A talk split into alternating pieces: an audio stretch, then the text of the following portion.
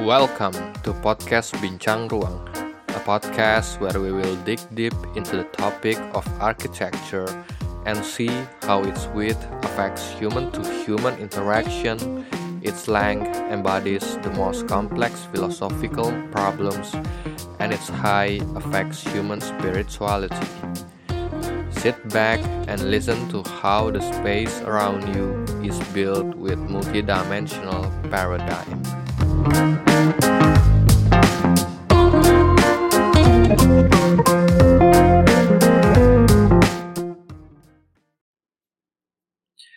Halo, kembali lagi bersama gua Marco Martinez di podcast Bincang Ruang. Sebenarnya hari ini atau minggu ini gua ada janji untuk bisa mungkin berbincang bersama seorang tamu, dan gua rencananya sih akan ngobrolin tentang rumah susun gitu. Tapi mungkin karena satu dan lain hal akhirnya mungkin tertunda, sehingga ya akhirnya jadi ada jadwal kosong gitu. Dan kebetulan juga gue baru beli mic baru. Harapan gue sih supaya kualitas suara rekaman di podcast ini bisa menjadi lebih baik.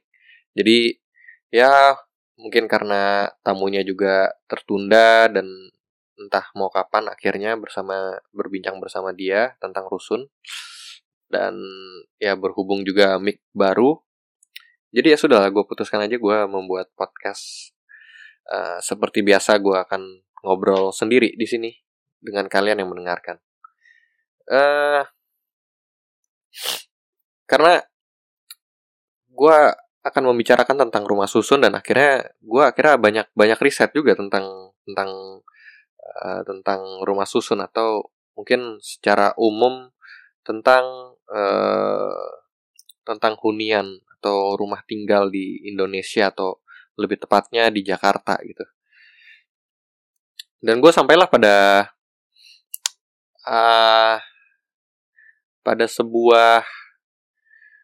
sebuah apa ya istilahnya, sebuah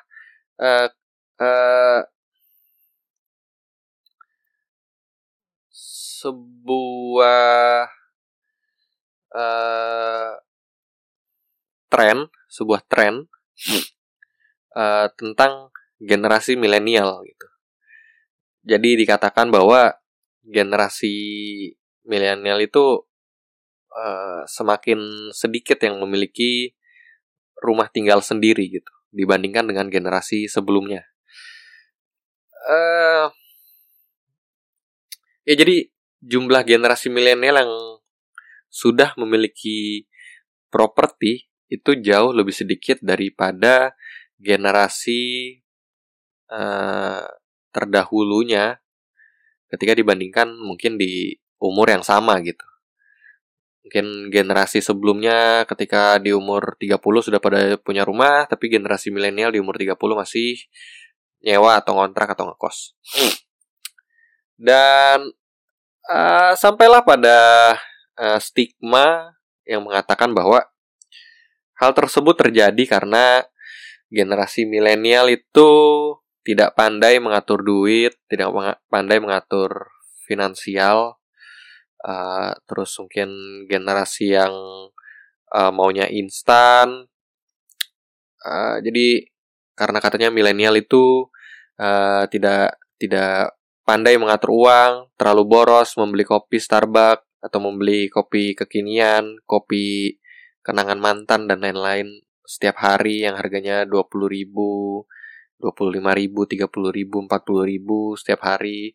Jadi sepertinya nih generasi milenial nih tidak boros sekali dan konsumtif sekali, tidak pandai mengatur duit, tidak pandai menabung, dan mungkin mindsetnya maunya yang instan-instan, tidak mau yang susah, yang menabung lama untuk membeli rumah. Dan makanya akhirnya generasi milenial akhirnya sedikit yang memiliki rumah. Gue nggak tahu pendengar gue ini generasi apa, tapi Gimana sih menurut kalian dengan pandangan seperti itu? Ya jadi gimana pandangan kalian tentang hal tersebut?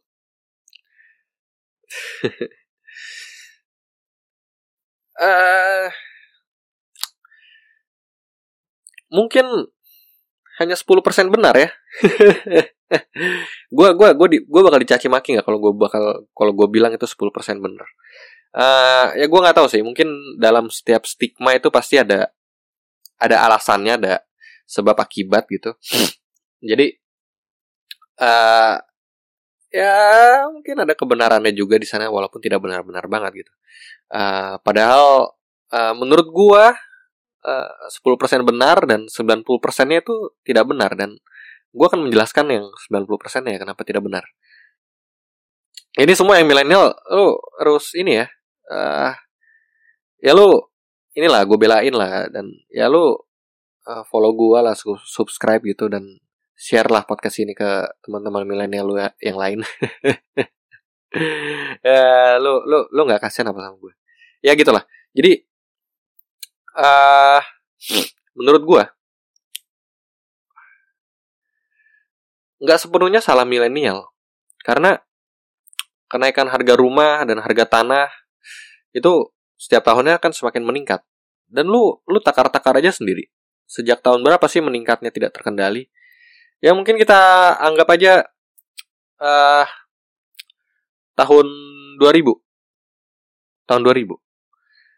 Gua nggak tahu sih. Kita ambil contoh deh. Mungkin tahun 2000 itu daerah mana sih yang berkembang, atau ya mungkin mulai dari situ akhirnya ada kenaikan harga di daerah tersebut karena daerah tersebut mulai dikembangkan gitu. Dan karena mulai dikembangkan daerah tersebut, akhirnya kan harganya semakin naik setiap tahun karena mulai dikembangkan. Kita ambil contoh aja mungkin di Jakarta Selatan gitu, di Bintaro ya. Di situ mulai berkembang, mulai dibangun banyak, dan harganya mulai meningkat dari tahun 2000 di tiap tahunnya.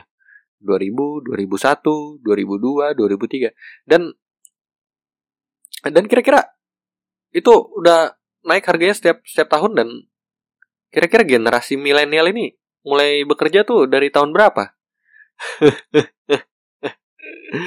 Ya lo anggap aja mungkin generasi milenial tuh lahirnya tahun, ya kita ambil contohnya tahun 90 lah. Dia lahir tahun 90 dan mungkin mulai bekerja di tahun 2012 karena baru lulus kuliah tahun 2012. Dan ya lu bayangin aja, berarti di Bintaro itu, ini kita ambil contoh doang ya. Jadi di Bintaro itu udah mengalami kenaikan harga selama 12 tahun. Dan akhirnya si generasi milenial itu baru bekerja tahun 2012 tersebut, setelah 12 tahun harga tanahnya naik di Bintaro. Dan ya lu bayangin aja, lu proyeksiin aja berapa kenaikan harganya. Mungkin kenaikan harga tanah itu karena di Jakarta dan tempatnya berkembang dan ibu kota ya, kita anggap aja 20%, 30% lah. Setiap tahun ya, selama 12 tahun. Jadi kalau misalnya harga awalnya 300 juta, setelah 12 tahun berapa itu? Kayak dalam setahun aja mungkin itu meningkat sebanyak, biar nggak salah gue hitung aja ya pakai kalkulator, 300 juta. Jadi kenaikan dalam tahun pertama itu 90 juta, sorry. Karena itu 30%-nya dari 300 juta. Jadi di tahun kedua harganya 390 juta. Lu bayangin aja. 390 juta. Jadi setelah udah 390 juta, next year naik 30% lagi misalnya. Itu naik 117 juta. Dan akhirnya harganya menjadi 507 juta. Itu sudah itu hanya kita anggap 2 tahun doang. Dan lu bayangin aja selama 12 tahun. Ya lu anggap aja mungkin gak setiap tahun 30% ya. Mungkin ada hanya 10%, hanya 20%. Tapi ya ambil rata-rata ya mungkin ya 20% lah. Dan lu bayangin aja mungkin harganya sekarang udah 1M lebih gitu. Di tahun 2012. Dan generasi milenial yang baru bekerja di tahun 2012, itu pun kalau dia lahirnya tahun 90. Dan bekerja, dan menurut lu dari awal banget bekerja sebagai fresh graduate, lu mesti nabung atau lu mesti bekerja berapa lama sampai akhirnya lu punya cukup dana cash untuk DP rumah?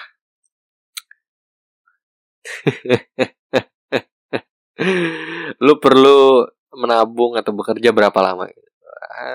Ya anggaplah 5 tahun lah lu bekerja karena gaji lu lumayan dan setiap tahun naik gitu. Ya walaupun gak setiap tahun naik juga ya. Ya mungkin kadang-kadang ada tahun yang tidak naik, atau mungkin ya nggak tahu tiba-tiba ada COVID dan lain-lain, dan ya begitulah. 5 tahun. Jadi bertambah lagi 5 tahun. Jadi ketika lu kepikiran mulai beli rumah setelah 5 tahun bekerja, itu sudah 18 tahun mengalami kenaikan harga di Bintaro itu. Dan lu bayangin aja harganya sekarang udah berapa, dan itu lu cuma baru ngumpulin DP. Dan akhirnya, apakah DP lu cukup untuk beli rumah di Bintaro gitu? Ya nggak tahu sih. Ya mungkin tergantung gaji lu berapa ya. Kalau fresh graduate ya anggap di beberapa bidang kreatif atau di beberapa bidang profesi mungkin gaji fresh graduate-nya mungkin nggak jauh beda dari UMR. Dan itu ya cukup menyedihkan. Ya mungkin kalau lu cukup beruntung dan termasuk di bagian berapa persen populasi fresh graduate yang pekerjaan pertamanya bisa dapat 8 juta gitu. Karena lu lulusan dari universitas negeri yang terkenal. Ya mungkin lu bisa dapat 8 juta ketika lu masih di pekerjaan pertama lu. Itu pun juga lu mesti tetap aja kan. Kalau lu memang mengandalkan uang sendiri, tentu lu dari pertama bekerja lu butuh waktu beberapa tahun dulu untuk lu bisa menabung sampai lu punya cukup uang untuk bisa membayar DP sebuah rumah. Dan ya ketika lu mau beli rumahnya di Bintaro sudah mengalami kenaikan harga selama berapa belas tahun. Dan akhirnya lu mengurungkan niat lu untuk membeli rumah di Bintaro, dan lu akhirnya mulai ya sudahlah mengalahkan ego, dan lu akhirnya mencari jauh-jauh ke kota lain, kota Tangerang Selatan atau Bogor, Sawangan, Depok, Cinere atau Bekasi, dan akhirnya mulai ke pinggir-pinggir, dan ternyata di pinggir-pinggir harganya juga udah mulai 1M itu di Tangerang Selatan gitu, di Sawangan, di Bogor udah 1M. Dan lu akhirnya mulai ke pinggir-pinggir lagi. Jadi sudah ke Tangerang, lu ke pinggir-pinggir lagi. Dan ketika lu di Tangerang aja lu udah mikirin, ini kantor gua di ya lu anggaplah di mungkin karena lu di anggap aja di Kemang gitu, di sekitaran Kemang lah, Kemang ke arah Tendean mungkin ya, mungkin kantor di situ. Dan lu mencari rumah di Tangerang, dan lu mulai mikir-mikir juga, lu DP berapa kira-kira, mungkin harga rumahnya 800 juta, lu DP mungkin harus 300 juta, lu dengan gaji lu 8 juta lu kumpulin 300 juta berapa lama? Anggap aja dalam sebulan lu bisa nabung 4 juta gitu. Jadi 300 juta itu lu dapatkan dalam waktu berapa? 6 tahun.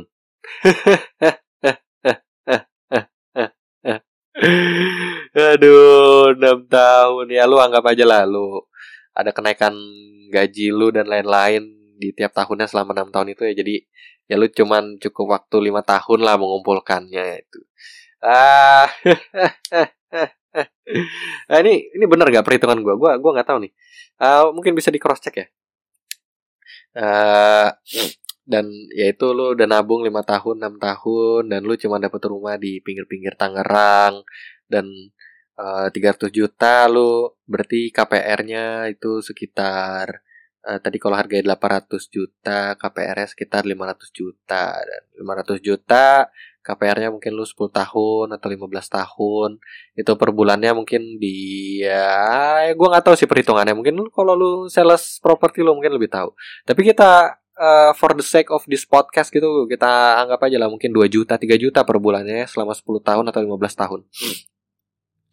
Jadi tabungan lu itu 300 juta itu langsung blus habis. Lu nol tabungan lu. Dan gaji lu tadi yang 8 juta itu per bulannya dipotong 3 juta. Jadi lu hanya bisa hidup 5 juta. Terus generasi-generasi lu makanya jangan boros, lu jangan beli kopi gitu, jangan pergi ke mall, jangan makan di mall gitu. Gua nggak tahu ya kenapa ya kayak gitu. Padahal gue kenal banyak temen gue atau mungkin sekitaran circle gue yang dia memikirkan gitu tentang keuangan dan tentang lebih melek tentang financial planning gitu. Dan dia banyak juga mengambil produk-produk investasi berupa deposito, reksadana, saham. Bahkan ada yang di apa itu istilahnya, bank-bank kecil yang menawarkan deposito dengan bunga-bunga besar gitu, BPR ya, bank apa rakyat gitu. Itu bank-bank, kalau nggak salah bank itu ada 4 kelas gitu, ada kelas 1, kelas 2, kelas 3, kelas 4. Ya ini pokoknya gue lupa urutannya, itu kelas 1 yang paling tinggi apa kelas 4 yang paling tinggi ya. Ya anggap aja kelas 4 itu yang paling rendah. Nah ini bank-bank kelas 4 lah gitu, yang kemungkinan untuk kolapsnya lebih tinggi gitu. Jadi kalau bank-bank kelas 1 sampai kolaps itu berarti wow, ini Indonesia dalam keadaan yang sudah mulai mengkhawatirkan gitu. Jadi ini anggap aja nih bank-bank kelas 4 yang bank-bank kecil tidak punya nama, dan dia untuk menarik nasabah tentu harus dengan bunga-bunga yang besar gitu. Dan ada teman gue yang sampai investasi di sana, dan ada juga yang di saham, di deposito, dan gaya hidupnya ya mungkin karena apa ya, butuh koneksi juga, networking dan lain-lain ya sesekali lah pergi ke mall atau mungkin ke event-event. Tapi mereka melek secara financial planning, dan mereka punya planning secara finansial, dan nggak boros-boros seperti yang dituduhkan oleh generasi-generasi atas gitu. Ya gue tahu sih, ini generasi atas tuh pasti ini mereka orang-orang yang memiliki rumah, memiliki properti sampai 5, dan mereka mau menjualnya. Tapi susah sekali ya, ini generasi milenialnya boros-boros jadi tidak bisa beli rumah. Ya mungkin itu orang-orang yang seperti itu yang akhirnya menyalahkan generasi milenial gitu. Gue sempat ngobrol juga sama teman gue, dan dia bilang kayak kasihan banget ya generasi milenial itu menjadi korban sekaligus menjadi pelaku. Karena pelaku sesungguhnya tidak mau dituduhnya salah gitu. Jadi balik lagi ya kayak yang tadi. Udah sampai mana sih gue tadi? Ya tentang banyak generasi milenial yang sudah melek tentang planning finansial. Bahkan bagi orang yang sudah melek financial planningnya, itu lu menghabiskan seluruh kekayaan lu untuk satu bentuk produk investasi. Kayak yang tadi lu tabung selama 6 tahun, lu telah mengumpulkan 300 juta, dan itulah seluruh isi tabungan 300 juta lu. Seluruh isi tabungan lu ada 300 juta, dan itu langsung boom ke dalam satu produk investasi. Ya dimana yang saat ini kan orang-orang atau sales atau apa ya, belilah rumah karena ini adalah investasi bla bla bla bla. Jadi oh ya ini untuk investasi ya udah 300 juta, boom, gua akan taruh di investasi berupa tanah atau berupa rumah. Bahkan bagi orang yang melek tentang planning finansial, itu adalah sebuah tindakan yang sangat beresiko. Kenapa? Karena dalam lu investasi sebaiknya lu membagi uang lu tuh ke dalam beberapa kantong telur gitu. Jadi ketika satu telur tiba-tiba ada apa yang tiba-tiba ada COVID dan kantong investasi lu yang satu itu jatuh dan pecah gitu, lu masih punya kantong-kantong telur yang lain gitu. Jadi masih bisa, masih ada sesuatu yang terselamatkan lah, ada semacam istilahnya untuk menutupi resiko lah gitu. Dan ketika lu boom 300 juta semua di dalam satu produk investasi, itu lu seperti menggantungkan masa depan lu selama 15 tahun, 20 tahun ke depan ke dalam satu kantong investasi tersebut. Dan itu sangat beresiko. Ya anggaplah, ya kan ini tiap tahun naik lah harga tanah dan lain-lain. Ya, tapi kan lu ngambilnya secara KPR dan itu ada bunga banknya per tahun dan lu ada biaya operasional, atau karena rumah itu bukan investasi yang tiba-tiba didiemin aja terus naik harganya. Enggak juga. Rumah itu kan juga lu harus memaintain rumah tersebut, dan rumah tersebut menjadi liability, bukan hanya sebagai investment gitu, tapi itu juga sebagai liability gitu. Dan di mana liability itu memerlukan biaya-biaya operasional. Dan jadi lu bayangin, lu udah bayar bunga bank, lu bayar operasional rumah tersebut. Ada yang bocor, lu perbaikin ya. Dalam 10 tahun, 15 tahun, lu yakin banget gak ada yang bocor atau gak ada dinding yang retak-retak gitu. Dan itu harus lu perbaikin, dan itu mengeluarkan uang juga. Belum lagi KPR-nya yang tadi 3 juta. Gaji lu 8 juta, dipotong 3 juta, tinggal 5 juta. Jadi gerak-gerik finansial lu mulai terbatas nih. 3 juta tiap bulan selama 15 tahun mulai terpotong, dan jatah lu untuk investasi di yang lain itu harus lu kurangin. Investasi lu di reksadana harus lu kurangin, investasi lu di deposito harus lu kurangin. Asuransi lu yang penting, itu hal yang penting juga. Asuransi lu harus lu potong juga, atau aduh kesulitan uang, ya udah asuransi tutup aja, bla bla bla dan lain-lain lah. Jadi itu apa ya? Ya milenial tidak bisa nabung dan lain-lain. Ah itu aduh, itu generasi boomer yang hidupnya enak dan memiliki 10 rumah dan mau menjual rumahnya. Itu sih orang-orang itu sih yang bakal ngomong kayak gitu. Itu pertama, dan kedua adalah pasti orang-orang yang punya kepentingan dalam menjual properti.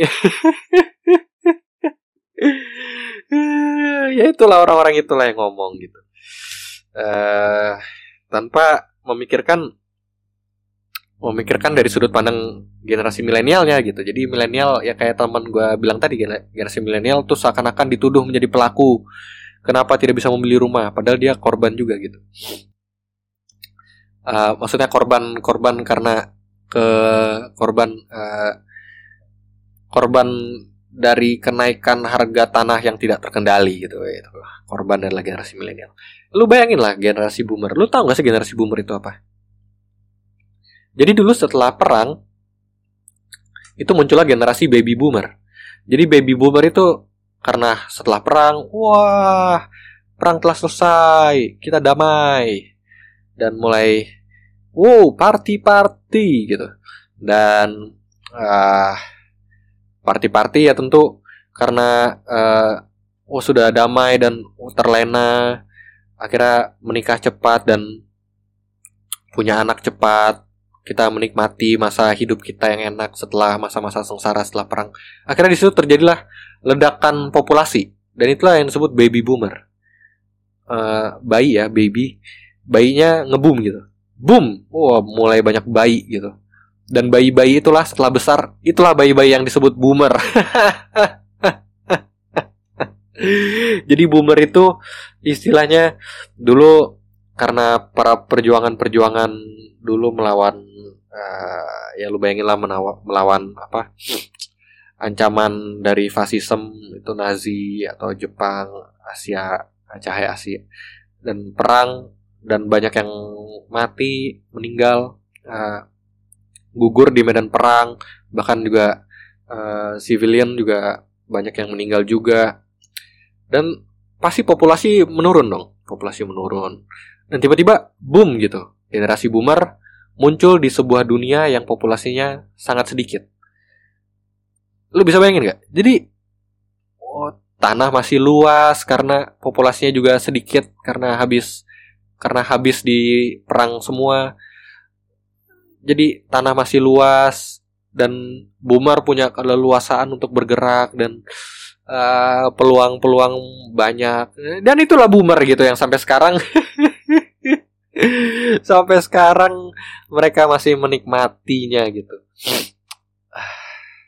Dan mereka punya segala privilege-nya itu, dan ya mereka nyalanya, mereka membangun empire mereka gitu dengan keadaan yang seperti itu, membangun sampai punya kekayaan yang banyak. Dan itulah boomer gitu yang nyalah-nyalahin millennials karena tidak bisa beli rumah, disalahin. Wah, milenial sini beli kopi terus atau apa? Aduh, ini gue mungkin bakal dicaci maki sama boomer nih. Ya kalau gue dicaci maki sama boomer, lu pada inilah ya, follow gue dan subscribe gue gitu. Dan lu mulai lu dukung gue lah sama milenials ya. Oke.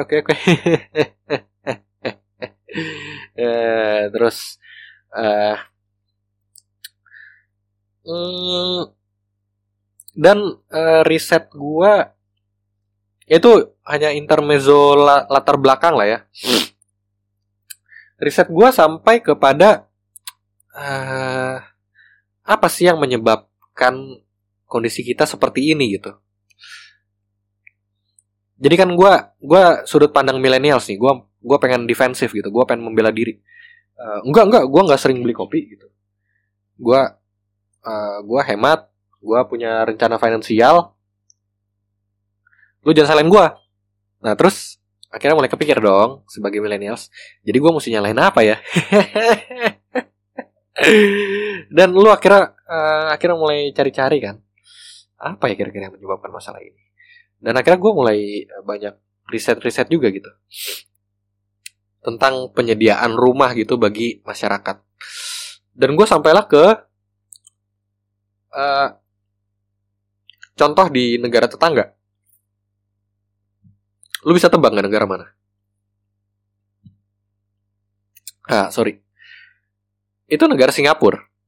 Tetangga kita yang dekat. Jadi dulu tuh Singapura itu bagian dari Malaysia, dimana Malaysia itu bekas jajahan Inggris ya. Dan Singapura itu adalah, ini ketika dulu Singapura masih wilayah Malaysia, Singapura itu terkenal sebagai wilayah yang kumuh gitu. Wilayah yang, ya lu bayangin kumuh lah. Kondisi kehidupannya tidak layak, kondisi rumah tinggalnya tidak layak, dan limbah-limbah rumah itu mereka mesti gotong-gotong sendiri, buang keluar. Mungkin lu bisa bayangin seperti di kampung kota Jakarta gitu, di kalau lu masuk-masuk gang-gang yang di pinggir kali, di pinggir bantaran kali, ya mungkin seperti itulah kumuhnya. Dan mereka rumah-rumahnya juga berupa shop house atau ruko-ruko yang padat-padat, berdempet dan memanjang ke dalam gitu. Ya lu bisa bayangin lah kira-kira Singapura dulunya seperti itu. Dan sampai akhirnya Singapura itu bukan merdeka, tapi Singapura itu ditendang oleh Malaysia. Udah lu keluar dari wilayah gua gitu. Itu fun fact sedikit ya. Jadi Singapura ditendang sama Malaysia. Udah lu keluar aja dari negara gua. Oh ya udah, akhirnya Singapura bikin negara sendiri menjadi Singapura. Dan mereka mengatasi masalah tentang rumah mereka, tentang penyediaan rumah itu, mereka membentuk sebuah semacam kayak bagian dari pemerintah. Mereka membentuk, kalau mungkin sekarang lu ngerti lah ya, pemerintah membentuk gugus tugas COVID gitu. Ya kayak semacam seperti itulah. Gua kurang tahu juga apa bentuknya, tapi anggap for the sake of this podcast supaya bisa berjalan dan supaya tidak tertunda, kita anggap aja itu semacam kementerian gitu ya. Itu bagian dari pemerintahan. Kementerian yang tugasnya adalah menyediakan perumahan bagi masyarakat. Jadi mereka membentuk seperti itu, dan mereka, strategi yang mereka lakukan adalah awal-awal mereka karena kondisi kehidupannya tidak layak, miskin dan lain-lain, mereka melonggarkan peraturan supaya investor lebih gampang masuk ke negara mereka. Jadi dilonggarkan peraturan, investor banyak masuk, dimana ketika investor banyak masuk, mereka memulai bisnis di negara mereka, dan itu menciptakan lapangan pekerjaan yang banyak gitu untuk masyarakat mereka, warga negara mereka. Dan ketika lapangan pekerjaan banyak, ya warga negaranya bisa bekerja, akhirnya bisa mulai mendapatkan pekerjaan dan mendapatkan pendapatan gitu. Dan setelah masyarakatnya punya pendapatan, si kementerian penyediaan rumah ini, mereka ngambil persenan dari pendapatan masyarakat tersebut. Jadi diambil berapa persennya, dan itu dikumpulkan oleh si pemerintah.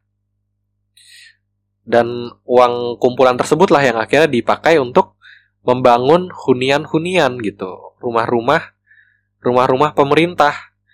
Kalau di Indonesia atau di Jakarta mungkin seperti rusun gitu, dimana itu adalah sebenarnya rusun itu adalah apartemen yang dibangun oleh pemerintah kan, benar kan seperti itu. Sebutannya mungkin public housing gitu, public gitu, bukan kalau private itu kan yang dibangun swasta, jadi ini public housing, yaitu yang dibangun oleh pemerintah. Jadi sampailah seperti itu, dan akhirnya pembangunan rumahnya mulai banyak. Sampai akhirnya data yang gue baca di sekarang ini, dari 100% warga Singapura, 80%-nya itu tinggal di public housing gitu, tinggal di rusun pemerintah. Dan lu nggak bisa bayangin rusun tuh kayaknya kalau di Jakarta kumuh gitu untuk menengah ke bawah. Enggak. Rusun di Singapura itu udah cukup bagus gitu, dan inilah ini kompleks sih, gua satu-satu dulu ya. Enggak, rusun-rusun di Singapura tuh bagus gitu. Jadi lu nggak bisa bayangin seperti yang rusun-rusun seperti di Jakarta. Dan ini ada penyebab, ada sebab akibatnya juga kenapa bisa begitu. Mungkin gue jelasin ya. Di berbagai negara yang menganut idealisme kapitalisme, itu cenderung yang gue lihat memiliki public housing itu yang kumuh. Kenapa? Karena perumahan-perumahan itu disediakan oleh private gitu.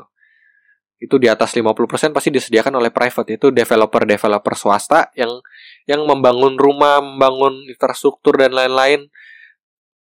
Ya itu kayak di Jakarta lah seperti itu. Sehingga public housing itu dibangun khusus untuk yang menengah ke bawah gitu. Karena yang lain-lainnya yang belum memiliki rumah ya menengah ke bawah gitu. Karena yang lainnya sudah disediakan oleh yang private yang harganya mulai nggak karuan. Jadi hanya yang menengah ke bawah lah yang tidak memiliki rumah seperti itu. Dan akhirnya yaudah kita bikin public housing oleh pemerintah, dan itu khusus untuk masyarakat menengah ke bawah. Dan pemerintah kan juga membuat rusunnya kan hanya beberapa, jumlahnya hanya berapa persen dibandingkan dengan rumah-rumah atau townhouse dan apartemen-apartemen buatan swasta gitu. Jadi hanya berapa persen dari market gitu. Dan akhirnya masyarakat menengah ke bawah dikumpulkan lah di dalam satu titik residensial gitu. Itu malah menciptakan menciptakan segregasi sosial gitu, menciptakan ketimpangan sosial di mana yang kaya-kaya nih semuanya di private, di rumah-rumah yang mahal, townhouse dan apartemen yang mewah-mewah. Dan yang menengah ke bawah yang kurang dikumpulkan juga di satu titik gitu, di rusun. Dan itulah yang akhirnya menjadi setting dalam film The Raid gitu. The Raid 1, The Raid 2. Lu nonton kan ya The Raid? Yang mereka polisi, sekumpulan polisi masuk ke dalam rusun kumuh gitu, yang rusun kumuh itu sudah dikuasai oleh geng-geng dan semacam preman-preman gitulah. Ya itulah rusun-rusun tuh seperti itu gitu. Karena yang menengah ke bawah itu dikumpulkan di satu titik, dan ya menengah ke bawah ya dengan adaptasi yang tadinya tinggal di yang apa terus tinggal di rusun dan mengalami kesulitan ekonomi dan lain-lain, akhirnya kan pasti akhirnya berbelok ke arah kriminal gitu, menciptakan kriminal, dan itu dikumpulin di satu tempat, dan itu sangat berpotensi menjadi sarang-sarang tindakan kriminalitas gitu, atau sarang-sarang pembentukan geng atau apa istilahnya ya, kelompok preman dan kelompok ya begitulah, yang kriminal gitulah yang ada di film The Raid gitu. Dan ini banyak dipelajarin juga di Amerika, juga terjadi itu, dan ini menjadi studi di berbagai bidang profesi dalam kuliah. Mungkin di arsitektur mempelajari ini juga sebagai studi kasus, dan mungkin di ekonomi juga gua nggak tahu, mungkin mempelajari juga, dan mungkin di studi sosiologi juga mempelajari ini juga menjadi studi kasus juga. Jadi di Amerika itu ada namanya Pruitt Igoe, tulisannya PRUITT IGOE kalau lo mau cari di Google, jadi lo bisa cari sendiri lah. Jadi Pruitt Igoe itu juga masalahnya sama gitu, dimana itu untuk masyarakat menengah ke bawah dan terkumpul di situ, dan itu dianggap sebagai mereka mendesainnya tuh bagus gitu, dan itu bangunan itu mendapatkan nominasi penghargaan secara arsitektur, secara desainnya bagus, memiliki konsep memanusiakan manusia dan lain-lain, punya taman dan lain-lain. Terus gua lupa ingat, tapi kalau tidak salah ini mungkin kalau ada pendengar yang lebih tahu, lu bisa koreksi gua di komentar. Kalau tidak salah mereka menciptakannya kayak lorongnya besar dan ada lift, dan lift itu hanya berhenti di lantai-lantai tertentu. Jadi 11 lantai, mungkin dia berhenti hanya di beberapa lantai. Misalnya lantai 3, terus kemudian lantai 6, lantai 9 gitulah, kayak kelipatan lantai gitulah. Jadi tidak berhenti di semua lantai. Jadi kalau lu tinggal di lantai, misalnya lantai 10, liftnya hanya berhenti di lantai 9. Lu ya naik lift hanya lantai 9 dan sisanya lu mesti naik tangga.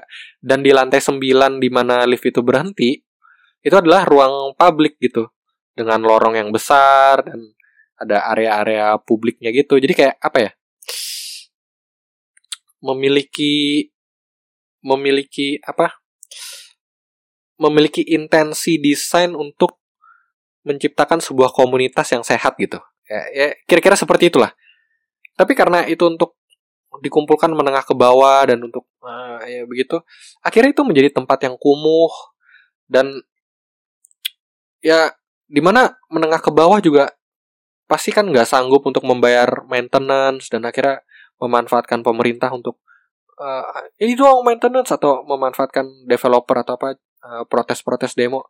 Tapi mereka sendiri tidak memiliki kemampuan ekonomi untuk memaintain gedung mereka sendiri, memaintain properti mereka sendiri. Dan akhirnya ya lu bayangin lah, menengah ke bawah terkumpul semua di situ, dan akhirnya lama-lama jadi kumuh, satu persatu rusak, dindingnya mulai rusak, liftnya rusak, nggak bisa diperbaikin, nggak ada yang bisa perbaikin, dan akhirnya menjadi tempat yang seperti di film The Raid gitu. Ya akhirnya menjadi sarang komunitas gitu, karena ada, yo bro, gue lagi susah ekonomi nih. Yo, gue juga nih.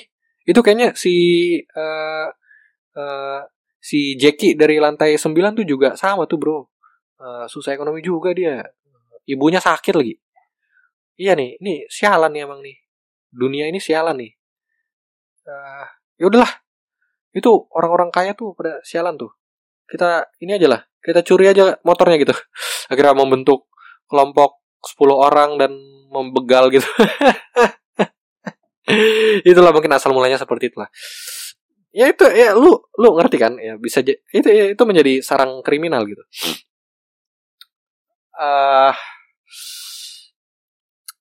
Dan itulah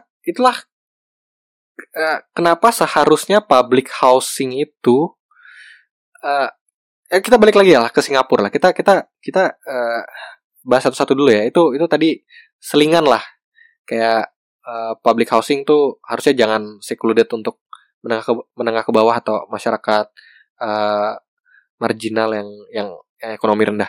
Kita balik lagi ke Singapura ya. Jadi di Singapura itu 80% orangnya tinggal di public housing gitu. Dan lu bayangin sendirilah secara angka gitu. 80% itu mencangkup ruang lingkup atau jenis-jenis masyarakat atau jenis warga atau kelas-kelas sosial dan kelas ekonomi masyarakat Singapura yang sangat luas karena itu 80% gitu. Jadi dalam setiap masyarakat sebuah kota itu kan pasti ada masyarakat yang marginal yang kekurangan, ada yang menengah dan ada yang kaya gitu. Dan biasanya yang menengah itu yang paling banyak gitu. Lu anggap aja menengah itu mungkin ini gue nggak tahu angkanya, tapi anggap aja misalnya 70%. 70% itu adalah kaum menengah gitu. Dimana dia tidak kaya dan tidak miskin.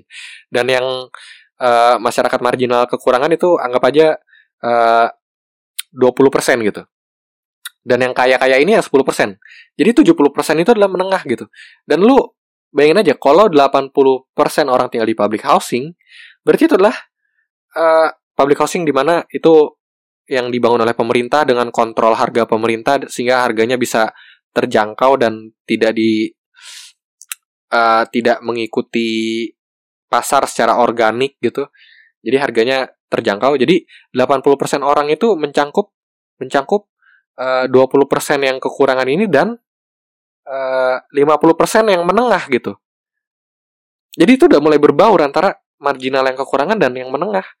Jadi di public housing itu bukan cuman orang-orang marginal menengah ke bawah yang memiliki public, yang tinggal di public housing itu menjadi hal yang normal gitu. Hal yang dilakukan banyak orang ya itulah yang menjadi hal yang normal gitu. Jadi itu kalau di Jakarta kan kayaknya lu tinggal di mana bro? Tinggal di rusun gitu. Oh lu itu ya menengah ke bawah ya. Ya itu kalau di Singapura ya lu tinggal di mana? Di public housing gini. Oh ya sama gue juga di public housing gini. Gimana di tempat lu enak? Ya gitu. Ya kayak gitulah. Jadi kayak hal yang normal gitu. Jadi public housing tuh atau rusun ya sebutan Indonesianya itu bukan lekat istilahnya ke menengah ke bawah gitu, itu menjadi hal yang normal. Dan ketika tersebar seperti itu mengurangi potensi-potensi yang tadi gue sebutkan, mengurangi potensi-potensi terkumpulnya masyarakat marginal kekurangan di dalam satu titik gitu. Jadi yang tinggal di public housing itu ya berbaur antara jadi mereka membuat rusun tuh dikombinasikan gitu.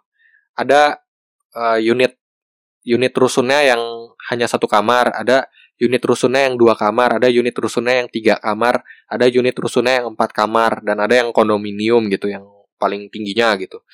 Terus jadi mereka membuat di satu lantai itu mereka dikombinasikan. Jadi yang unit satu bedroom atau satu kamar tidur itu ditempatkan bersebelahan dengan unit yang dua bedroom, dua tempat tidur. Jadi orang yang bisa membeli unit dua kamar tidur akan menjadi tetangga sama orang yang membeli unit satu kamar tidur, di mana yang unit satu kamar tidur tentu kelas ekonominya di bawah orang yang membeli unit dua kamar tidur dong, karena yang satu kamar tidur tentu lebih murah daripada yang dua kamar tidur. Dan mereka emang didesain secara begitu menjadi tetangga supaya terjadi berbaur lah antar kelas ekonomi yang satu dan yang lainnya. Dan seterusnya seperti itu. Jadi di lantai berikutnya ya unit yang dua kamar tidur akan nempel dengan unit yang tiga kamar tidur. Dan seterusnya lagi di lantai berikutnya unit yang tiga kamar tidur akan nempel dengan unit yang empat kamar tidur. Ya lu ngerti kan? Seperti itu. Tapi mereka tidak unit yang satu kamar tidur tidak diperbolehkan untuk nempel di unit yang kamar 4 tidur atau bahkan di kamar kondominium gitu. Kenapa? Karena perbedaannya terlalu jauh gitu.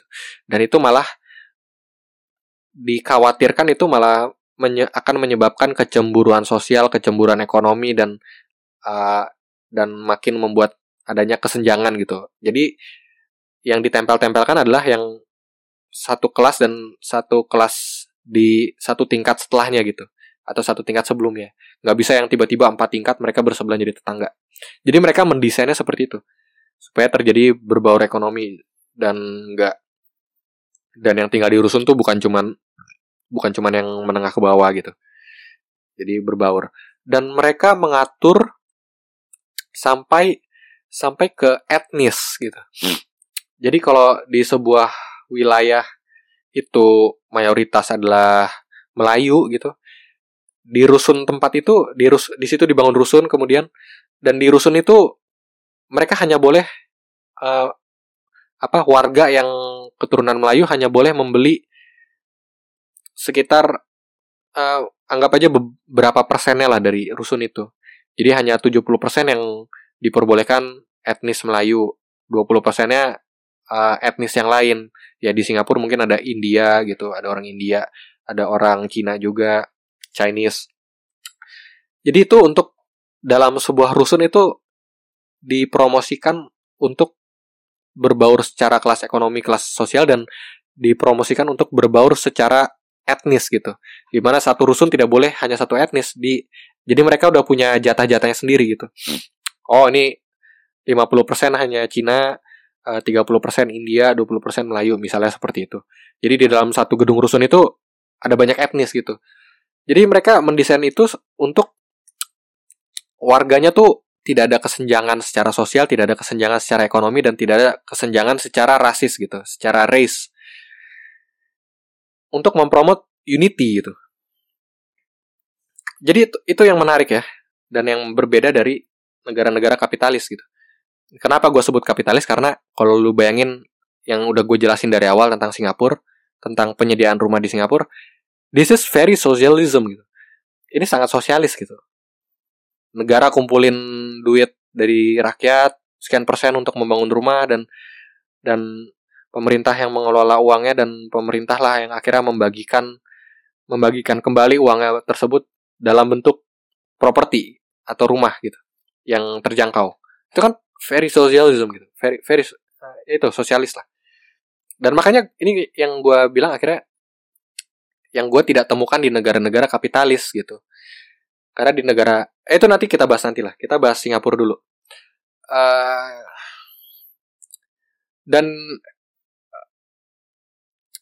itu kan milik pemerintah ya, public housing itu atau rusun itu kan milik pemerintah. Tidak bisa dimiliki oleh perorangan.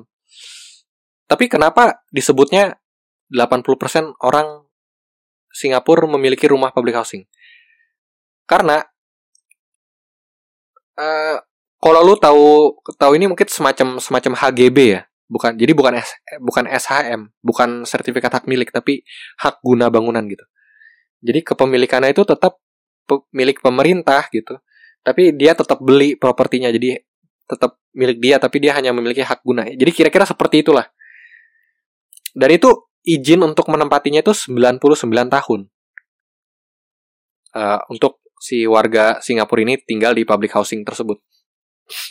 Dan 99 tahun itu bagi mereka it's already good enough gitu.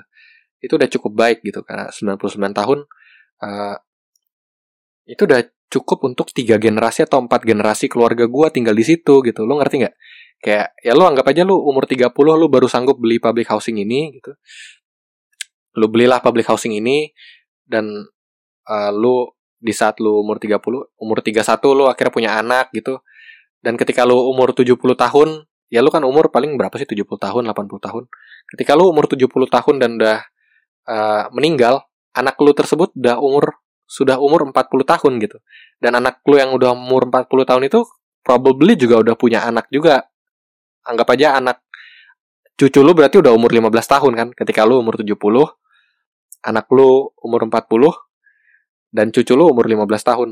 Dan itu lu baru menempati public housing itu selama 40 tahun. Jadi lu masih punya 54 tahun lagi gitu. Jadi 99 tahun it's already plenty enough gitu. Dan bagi mereka it's already good enough.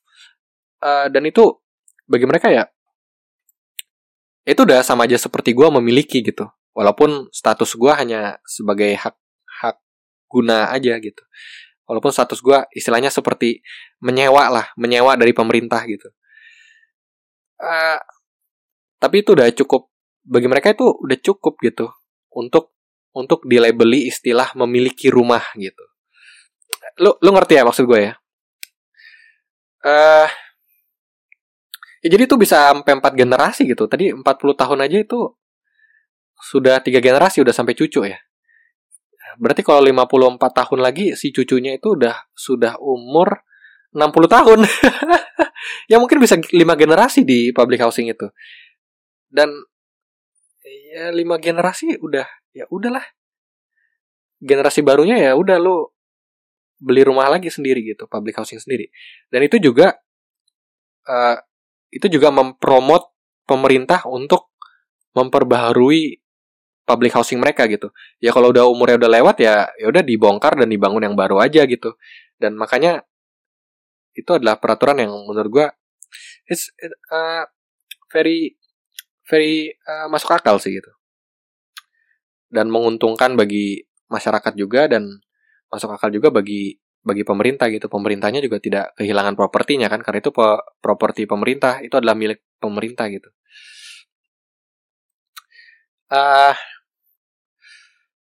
Jadi ya seperti itulah. Dan perumahan di Singapura itu jadi sangat well planned, well think, dan sangat ya lu bisa lihat lah dari yang dulunya Singapura terkenal dengan kekumuhannya dan sekarang bisa menjadi negara yang seperti sekarang yang bisa dibilang paling maju di Asia Tenggara gitu. Dan itu tidak terlepas dari kesejahteraan rakyatnya. Karena memiliki rumah tinggal yang layak gitu. Ada satu contoh kasus lagi tuh di Venezuela juga. Tapi gue nggak akan bahas panjang. Mungkin lo bisa cari aja di Google tentang housing problem in Venezuela. Itu mereka sama juga disediakan oleh pemerintah, atau sebutannya mungkin city hall gitu. Itu lo cari-cari sendiri lah, tapi konsepnya sama gitu. Jadi ada terbagi menjadi private sektor. Private sektor itu adalah free market, di mana harganya ya mengikuti market. Dan ada yang city hall market gitu, di mana harganya itu diatur secara ketat oleh si city hall ini atau si pemerintahan kota tersebut lah. Jadi ada dua pilihan nih. Ya kalau free market ya emang mahal-mahal gitu, tapi ya kualitasnya bagus, tapi lebih dari 50% itu disediakan oleh si city hall ini, pemerintah ini. Tapi lu cari-cari sendiri lah. Gue nggak akan bahas panjang karena ini udah sejam juga. Jadi apa lagi yang perlu dibahas di Singapura ya? Tadi gue udah jelasin tentang sejarahnya, kenapa mereka bisa begitu. Mereka melonggarkan peraturan, investor masuk, dan mereka narik uang dari rakyat untuk membangun gitu ya. Dan itu, gue jadi kepikiran gitu.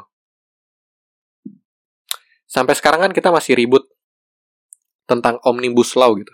Dan omnibus law itu, pada hakikatnya itu untuk melonggarkan peraturan kan sebenarnya.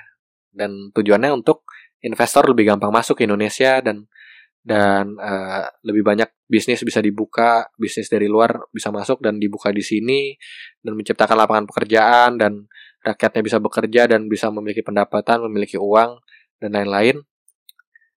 Dan beberapa bulan yang lalu juga ada di berita ada wacana-wacana tentang Taperum itu akan diubah menjadi Tapera gitu, tabungan perumahan rakyat, di mana Taperum itu hanya berlaku untuk PNS, dan gue nggak tahu apalagi ya, mungkin yang itulah pemerintahan, mungkin gue nggak tahu TNI, mungkin Polri.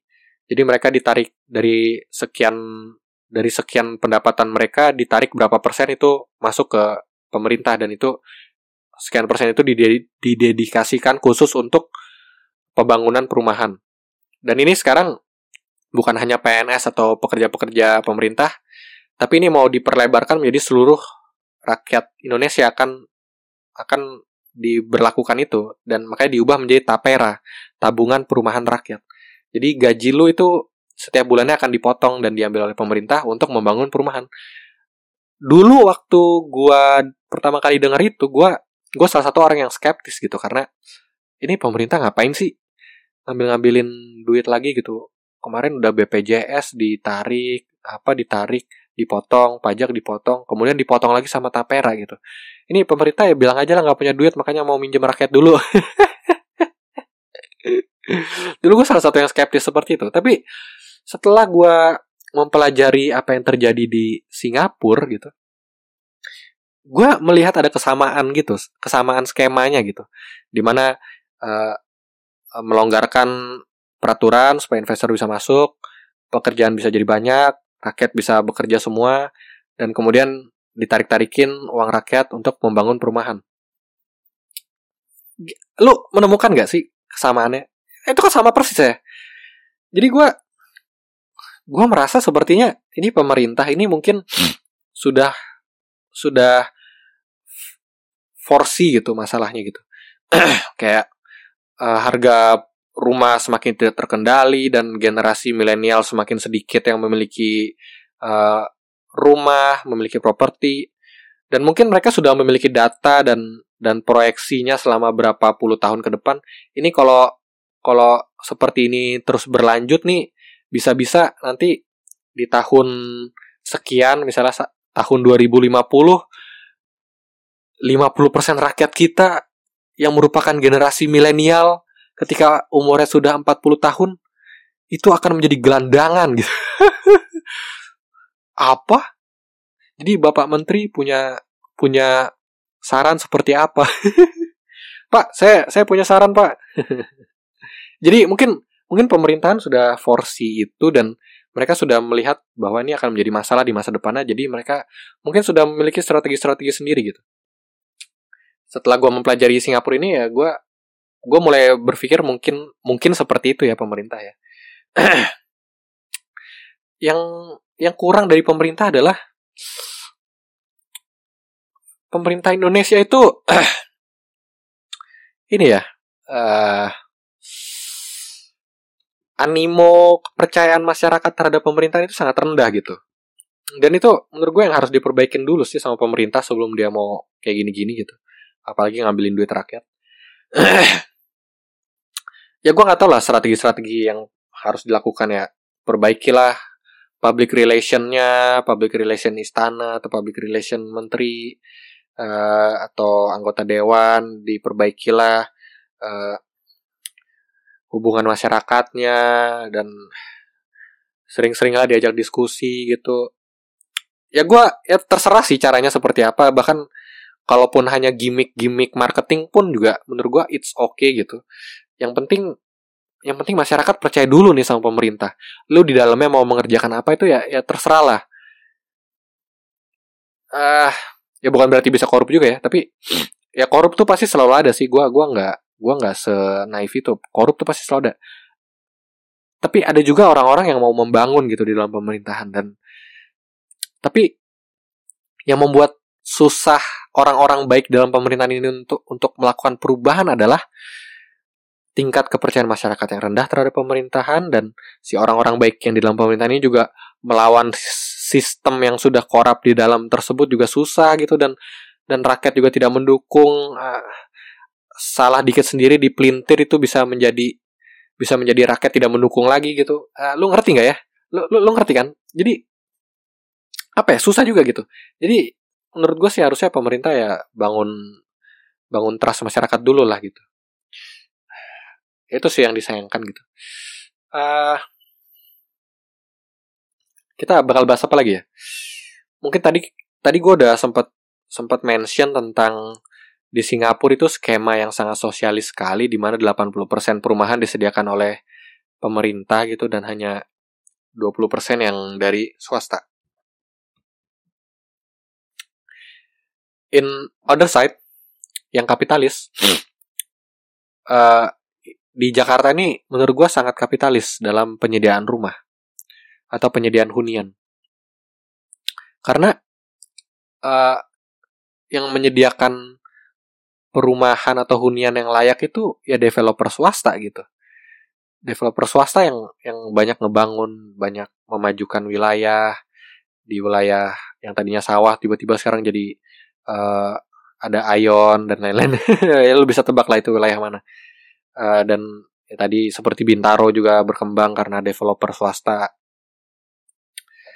Jadi dikendalikan oleh swasta, dan itu ya mereka adalah kapital-kapital ya, kapitalis gitu kan. Gue nggak bilang jelek, cuman menyebabkan polemik tersendiri gitu, dimana ketika penyediaan rumah lebih banyak disediakan oleh pihak swasta, ya tentu harganya juga tidak terkendali dong.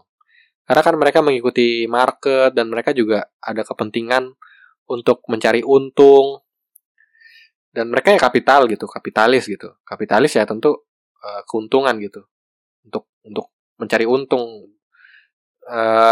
bukan untuk mensejahterakan rakyat, bukan untuk menyediakan rumah bagi rakyat, bukan untuk memenuhi kebutuhan dasar masyarakat untuk memiliki rumah, bukan itu kepentingan mereka. Kepentingan mereka adalah ya mereka mencari untung gitu. Jadi ini gue bakal dicaci maki nggak ya sama developer? Enggak gue nggak bilang jelek sih. Cuman ya ada downside-nya gitu. Ya kita kan melihat suatu hal itu dari dua kacamata kan, ada upside dan ada downside gitu. Downside-nya adalah yaitu harga yang tidak terkendali seperti keadaan sekarang, di mana yang disalahin milenialsnya gitu. Bukan keadaan pasarnya yang tidak terkendali yang disalahkan. Dan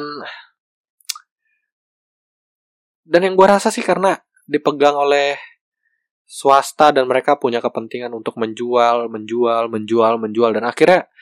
dan akhirnya yang tadinya rumah tinggal itu fungsinya adalah tempat tinggal gitu, dan akhirnya bergeser menjadi rumah tinggal itu adalah investasi gitu, dimana itu adalah rumah tinggal ada investasi. Coba lu renungkan gitu, rumah tinggal ada investasi. Menurut lu, marketing atau sales rumah menciptakan slogan seperti itu untuk menjual ke siapa sih? Menjual ke siapa? Slogan seperti itu. Orang yang belum memiliki rumah, itu untuk jualan ke orang yang memiliki rumah.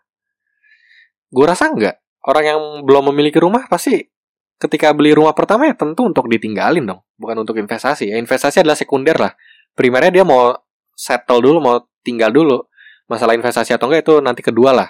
Dipikirin setelah dia punya tempat tinggal gitu kan. Jadi slogan rumah adalah investasi itu adalah slogan untuk menjual rumah tersebut ke orang-orang yang sudah memiliki rumah dan sudah kaya gitu. Lu ngerti gak sih? Ini gue buka-buka rahasia nih, gue bisa nggak tahu nih. Jadi gitulah. Jadi ya udah, yang punya rumah ya bakal punya rumah 5, punya rumah 4, yang sudah kaya ya bakal tambah kaya karena harga kenaikan rumah dan lain-lain, harga tanah makin naik.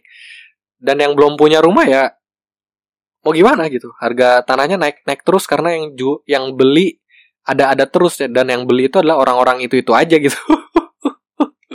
Jadi ada satu orang ngebeli 5 rumah gitu, sedangkan 5 orang yang membutuhkan rumah nggak dapet rumah gitu. Lu ngerti nggak? Jadi kayak satu orang punya 5 rumah, sedangkan 5 orang yang lainnya tidak punya rumah gitu. Dan karena satu orang itu membeli 5 rumah ini, ketika mau dibangun 5 rumah lagi harganya udah naik dong, karena supply and demand kan, dimana demandnya banyak, sebenarnya nggak banyak juga tapi demandnya banyak karena satu orang membeli 5 rumah. Jadi seakan-akan demandnya banyak dan harganya jadi naik dong gitu. Lo ngerti nggak? Itu kan hukum dasar ekonomi ya, supply and demand. Supply and demand. Iya benar kan? Supply and demand. Ketika ada demand ya ada supply gitu. Ya jadi lo ngerti kan? Jadi menurut gue itu sangat penting sih untuk pemerintah juga campur tangan gitu. Dan ya walaupun agak sosialis ya gue nggak apa-apa sih. Emang harus kayak gitu sih, karena itu kan kebutuhan dasar masyarakat gitu, sama seperti BPJS gitu. Itu kan hak dasar manusia gitu untuk mendapatkan kesehatan, dan BPJS itu ya sama gitu. Uang rakyat diambil berupa iuran per bulan dan pemerintah mengelola uangnya dan dibalikan kembali ke rakyat berupa layanan kesehatan. Ya sama lah, itu kan sosialis juga, sangat sosialis sekali. perumahan tuh juga sama, rumah, penyediaan rumah itu hak dasar manusia juga, itu harusnya dikelola pemerintah lah gitu. Jangan swasta terus gitu. Jangan kapitalis terus. Kalau kapitalis ya semangat bersaing, dan yang makin kaya ya itulah yang kaya terus gitu. Dan yang kalah bersaing dan tidak punya peluang untuk bersaing ya akan di situ-situ aja terus gitu. Dalam hal rumah ya gitu. Gua enggak bilang kapitalis jelek dan sosialis bagus atau sosialis jelek dan kapitalis bagus gitu. Gua enggak bilang itu, tapi gua hanya bilang setiap hal memiliki downside dan upside-nya gitu. Jadi lu ngerti lah. Ya gitulah yang mau gua sampaikan gitu. Ya kita melihat dari Singapura gitu. Singapura itu pemerintahannya menyediakan hunian untuk 80% warga mereka. Ya anggaplah Indonesia nggak perlu sampai sebagus itu gitu ya. Indonesia ya anggap 50%-nya lebih dikit lah gitu, 70%-nya dari itulah. Ya anggaplah pemerintah tuh menyediakan hunian untuk 51% warga Indonesia. Menurut gue itu udah good enough. Dimana karena pemerintahan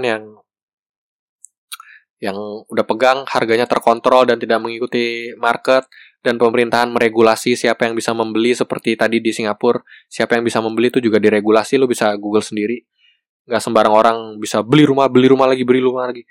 Jadi diregulasi, dan mungkin ya gue nggak tahu lah, itu mungkin bisa didiskusikan lebih lanjut karena Jakarta atau Indonesia itu adalah tempat yang beragam etnis juga, mungkin bisa diatur seperti Singapura, diatur dalam satu gedung rusun itu dia punya kuota-kuota persentase etnis ini, atau bahkan mungkin agama ini, dan disamaratakan, dan itu untuk ya gue nggak tahu sih, ini mungkin perlu studi dulu secara sosiologi gitu.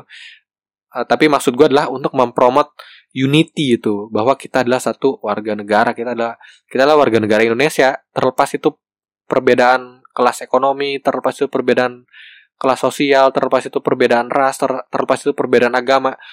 Tapi kita ini sama-sama warga negara Indonesia loh, dan kita sama-sama berjuang mencari makan di sini sama gitu. Maksud gue itu sih gitu. Ya mungkin bisa seperti Singapura gitu dicontoh.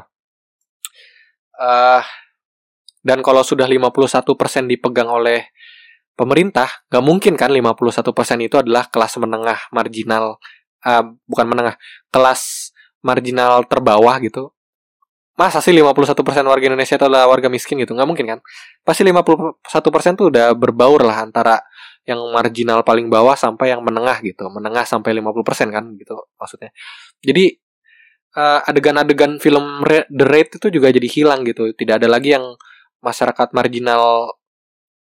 marginal di bawah itu terkumpul di satu titik, tapi bisa di samaratakan lah gitu. Begitu seperti di Singapura gitu. Karena sudah 51% public housing-nya gitu. Gue pikir itu bakal solve banyak problem tentang housing sih, dan itu bakal solve banyak problem tentang permasalahan milenial tidak punya rumah itu yang dislogan-slogankan oleh para generasi boomer gitu. Jadi gitu nih, ini gue millennials nih, ini gue kasih pendapat loh, gue kasih masukan gitu. Lo hargai dikit lah milenial gitu. Kita bukan cuman bisa konsumtif, bukan cuman bisa generasi instan dan lain-lain, tapi kita juga bisa kasih masukan lah. Walaupun kita belum punya uang dan lain-lain, tapi paling enggak kita punya pikiran, dan pikiran kita enggak kalah loh dari lu yang boomer gitu. Istilahnya begitulah. Tadi gue kepikiran satu hal lagi. Ya mungkin ya ada pertimbangan-pertimbangan lain kapan harus memiliki rumah dan kapan harus punya. Tapi itu nanti dibahas di lain waktu lah.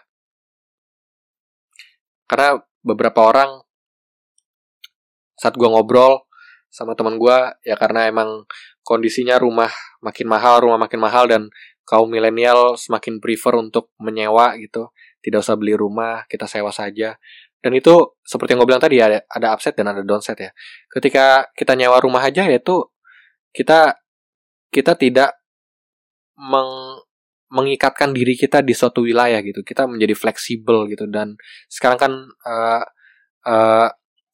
masa-masa internet, masa-masa informasi cepat begitu tersebar begitu cepat, dan lowongan pekerjaan di satu kota yang lowongan pekerjaan yang baik dan menawarkan hal yang baik bisa keluar dari kota lain, bisa muncul dari kota lain, dan orang yang tinggal di kota tersebut sama kita yang tinggal di kota yang berbeda pulau itu menerima informasinya secara cepatnya sama gitu. Jadi dia menerima, walaupun dia tinggalnya lebih dekat di tempat kerja itu, dia menerima informasinya sama cepat dengan kita yang tinggal di luar pulau gitu. Jadi persaingan kan lebih cepat dan butuh fleksibilitas lebih tinggi orang untuk bisa moving lebih cepat. Dan ketika kita cuman menyewa ya, itu mempromot untuk bisa bergerak lebih cepat gitu. Ketika ya mungkin lu orang dari mana misalnya, dari Maluku misalnya, dan lu ketika lu punya akses internet ya, lu akan mendapatkan informasi lowongan kerja yang sama atau setara dengan yang diterima oleh orang yang tinggal di Jakarta tersebut gitu. Dan lu dari Maluku, lu belum punya rumah dan lu hanya prefer menyewa ya, tentu lu bisa bergerak lebih cepat ketika ada lowongan kerja di situ. Lu bisa gerak lebih cepat untuk ngambil itu peluang gitu. Makanya ada mulai animo masyarakat milenial ini untuk kita kayaknya nggak usah memiliki rumah dulu. Nyewa tuh lebih punya benefit yang lebih banyak buat gua gitu. Itu upside-nya gitu ya. Tapi gue jelasin lagi, downside-nya adalah ketika itu terjadi, berarti orang menyewa semua. Lu yakin itu harga sewa bakal tetap seperti itu? Ketika demand-nya banyak gitu. Karena animonya menyewa semua. Karena kan menyewa itu juga properti juga. Masih dalam satu market properti lah. Sekarang mungkin membeli rumah yang mahal gitu. Bisa jadi 50 tahun lagi menyewa rumah adalah yang mahal gitu. Ya gua rasa ketika itu adalah, apa ya, menurut gue itu bukan solusi terbaik sih. Itu adalah semacam solusi pelarian menurut gue. Karena harga rumah mahal dan lain-lain. Ya sudahlah, kita lari ke alternatif berikutnya adalah menyewa gitu. Jadi pelarian, tidak nge-solve problem tentang housing yang tidak terkendali nih harganya gitu. Jadi suatu saat ketika rumah itu harganya naik terus dan mencapai satu puncak tertentu yang sudah paling tinggi dan tidak bisa naik lagi, menurut lo apa lagi setelahnya yang bakal naik? Ya tentu harga sewa dong. Harga rumah udah mentok, ya tentu harga sewa bakal naik. Lo bisa lihat itu nggak? Atau nih gue cuma so tau dan gue nggak ngerti tentang properti dan makanya gue bisa punya teori-teori yang aneh-aneh gini. Tapi lo ngerti lah gitu. Jadi gue rasa menyewa itu adalah solusi jangka pendek untuk sekarang sih, tapi untuk jangka panjang tetap ini harus di-solve ini masalah tentang penyediaan rumah dan harga rumah yang tidak terkendali ini, dan kondisi milenial yang tidak sanggup membeli mengikuti harga pasar tersebut karena kenaikan pendapatan dan kenaikan harga rumah itu tidak sebanding gitu. Tadi kan gue udah bahas banyak tentang Singapura ya. Mungkin sebelum gue tutup, gue akan jelasin juga downside-nya ketika kita memakai skema seperti di Singapura, dimana mayoritas perumahan itu dipegang oleh pemerintahan. Jadi seperti yang gue bilang, ada upside, ada downside dalam semua hal. Dan menurut gue gak akan memberikan topik ini justice kalau gue gak membahas juga tentang downside-nya. Jadi sebelum gue tutup, perkenankan gue untuk menjelaskan tentang downside-nya sedikit ya. Jadi downside-nya ketika kita memakai skema seperti Singapura, di mana itu pemerintah sepertinya mengatur banyak sekali ya tentang rumah-rumah rakyat gitu. Walaupun akhirnya tersedia semua untuk rakyat, tapi banyak peraturan-peraturan yang dibikin pemerintah dan itu masuk ke ranah-ranah, mungkin ranah yang mungkin agak privat untuk masyarakat. Dan itu bagi beberapa orang yang menganut paham liberalisme gitu, itu mungkin kayak, ini ngapain sih pemerintah sampai ngatur-ngatur gini, sampai apa, uang kita diambil-ambilin buat rumah. Terus tapi ketika gue beli rumahnya, gue nggak boleh beli rumahnya gara-gara etnis gue, karena kuota etnis gue di perumahan tersebut terbatas gitu. Itulah downside-nya. Jadi kayak downside-nya terkesan agak otoritarian gitu. Itu downside-nya yang satu. Dan mungkin bagi beberapa orang yang pahamnya radikal liberal gitu, mungkin tidak cocok. Gue nggak akan memberikan pendapat gue dalam hal ini sih, tapi gue hanya memberikan itunya aja, apa, downside-nya aja ya. Dan downside yang kedua adalah karena mayoritas dipegang oleh pemerintah, dan pemerintah yang berkembang dalam hal penyediaan hunian. Dan seperti tadi misalnya di Singapura itu 80% pemerintah, dan sektor private-nya itu hanya 20% gitu. Jadi ketika sewaktu-waktu ada bencana atau sentilan atau perang atau pandemi COVID-19 dan pemerintahnya bangkrut, itu 80% perumahan itu bangkrut berarti. Dan 20% sektor private ini nggak bisa nge-backup 80% yang bangkrut itu gitu, karena hanya 20% gitu sektor private-nya yang berkembang. Dan itu bisa menjadi katastrofi gitu ya. Apa ya? Dengan syarat bahwa kalau pemerintahnya collapse atau pemerintahnya bangkrut gitu, 80% hunian itu bakal collapse juga ikutan bersama pemerintah, karena itu milik pemerintah. Itu sih downside-nya. Gimana? Kira-kira udah cukup lah ya. Ini udah 1 jam lebih, udah hampir 1,5 jam. Ya gue harap bisa mencerahkan lah. Gue tidak berusaha menjadi yang benar, atau tidak berusaha menjadi expert, atau tidak berusaha menunjukkan fakta yang benar akurat. Gue tidak akan klaim seperti itu, karena menurut gue informasi ini udah banyak gitu, udah tersebar banyak, dan akses akan informasi itu sangat mudah sekarang. Jadi gue nggak perlu memberikan informasi yang akurat atau apa, tapi tujuan gue di sini hanya untuk merangsang gitu, merangsang pikiran atau merangsang rasa penasaran bagi pendengar untuk mereka bisa mencari-cari sendiri gitu, dan akhirnya bisa komen, ah lu salah, lu kayak gini, itu di Singapura tuh nggak kayak gitu, ngerti kan maksudnya? Jadi yang gua ngomongin ini nggak necessarily benar gitu, lu bisa cari sendiri, cross check, dan lu akhirnya bisa nyalahin gua gitu. Tujuan gue itu aja sih, hanya untuk merangsang dan membuat orang semakin penasaran tentang hal-hal yang ada sangkut pautnya dengan arsitektur ya, atau dengan ruang lingkup hidup manusia gitu. Makanya jadi membahas tentang hunian juga itu adalah salah satu bahasan arsitektur juga kan sebenarnya. Jadi tujuan gue hanya itu aja sih sebenarnya. Gue ya mohon maaf kalau ada salah, dan gue berterima kasih bagi yang sudah mendengar. Mungkin ada 20 orang, 40 orang.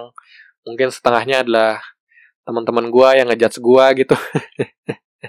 Jadi yang mendengar secara objektif hanya 20 orang, dan mungkin 20 orang 50%-nya cuman 50%-nya yang mendengar secara full, dan 50%-nya lagi nonton cuman 30 detik gitu.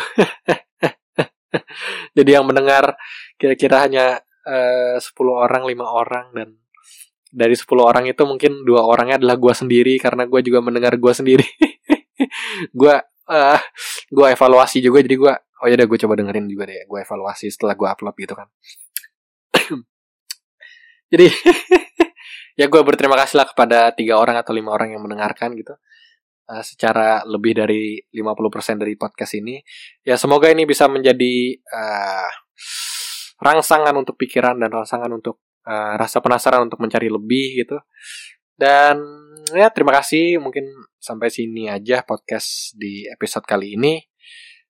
Sekian dari gua Marco Martinez. Gua pamit dulu. Bye-bye.